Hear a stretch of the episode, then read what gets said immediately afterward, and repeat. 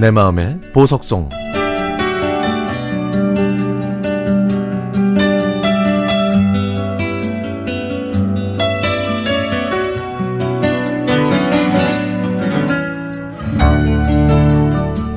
딸과 함께 문방구에 갔더니 불현듯 떠오르는 얼굴이 있었습니다. 30여 년 전 문방구 앞에 지존이었던 김유준. 그 친구는 오락을 좋아했습니다. 학교 근처 문방구 앞에 있는 작은 오락기 앞에 늘 한결같이 앉아 있는 친구였는데요.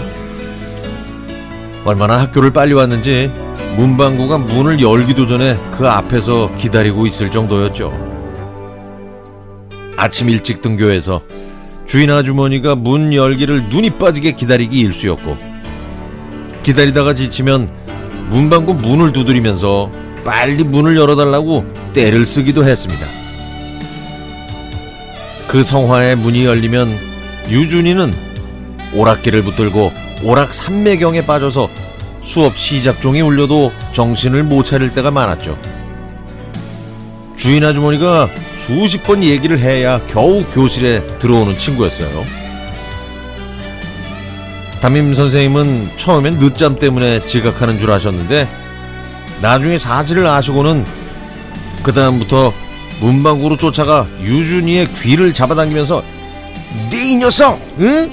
숙제도 안 하면서 또 오락기 앞에 있는 거야? 이 차라리 늦잠 자서 지각하면 그러려니 하겠는데 아니 학교는 1등으로 오는 녀석이 오락하느라고 지각하는 게 세상에 어딨어 응?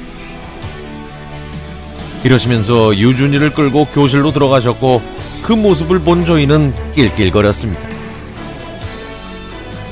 늘 오락에 빠져있던 유준이는 학교 공부는 뒷전이었으니 선생님의 가장 큰 골칫거리였습니다. 에이구 지금이 몇 학년인데 아직도 구구단을 못 외워 어?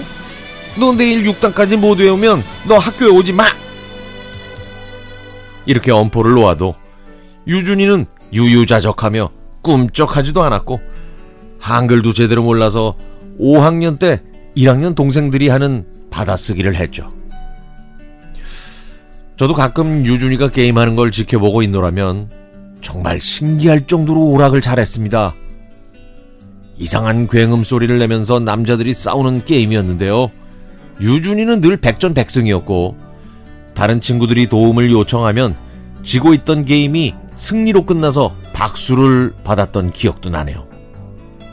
그래서 친구들은 자기가 게임할 때 도와주면 아이스크림을 사준다는 제안을 받을 정도니까 하 정말 대단했죠. 담임 선생님과 문방구 아주머니는 혀를 차시면서 에이크 넌 커서 뭐가 되려고 그렇게 오락기 앞에만 앉아있니 아이고 엄마가 하시면 얼마나 분통 터지실까 학교 가서는 공부 열심히 하고 온 줄 알고 알고 계실 거 아니야 응?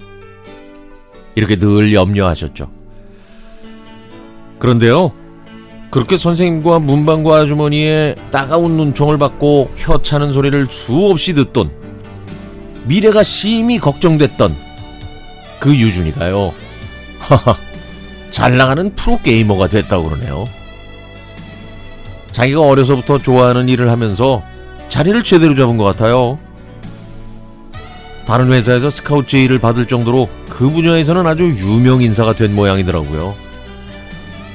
저희는 그 소식을 듣고 야 유준이는 문방구에서 만들었다니까 어? 그 오락기 아니었으면 공부도 못하고 운동도 못하고 성격까지 안 좋은 유준이가 뭐가 됐겠어 어? 그지?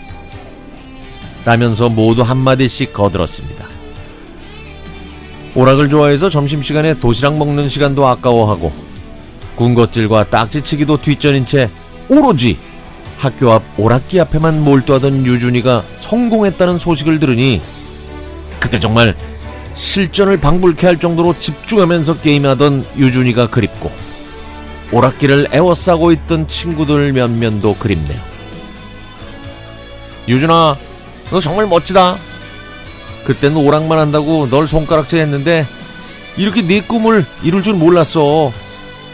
네가 좋아하는 게임 마음껏 하면서 최고의 스타가 되길 바랄 바랄게.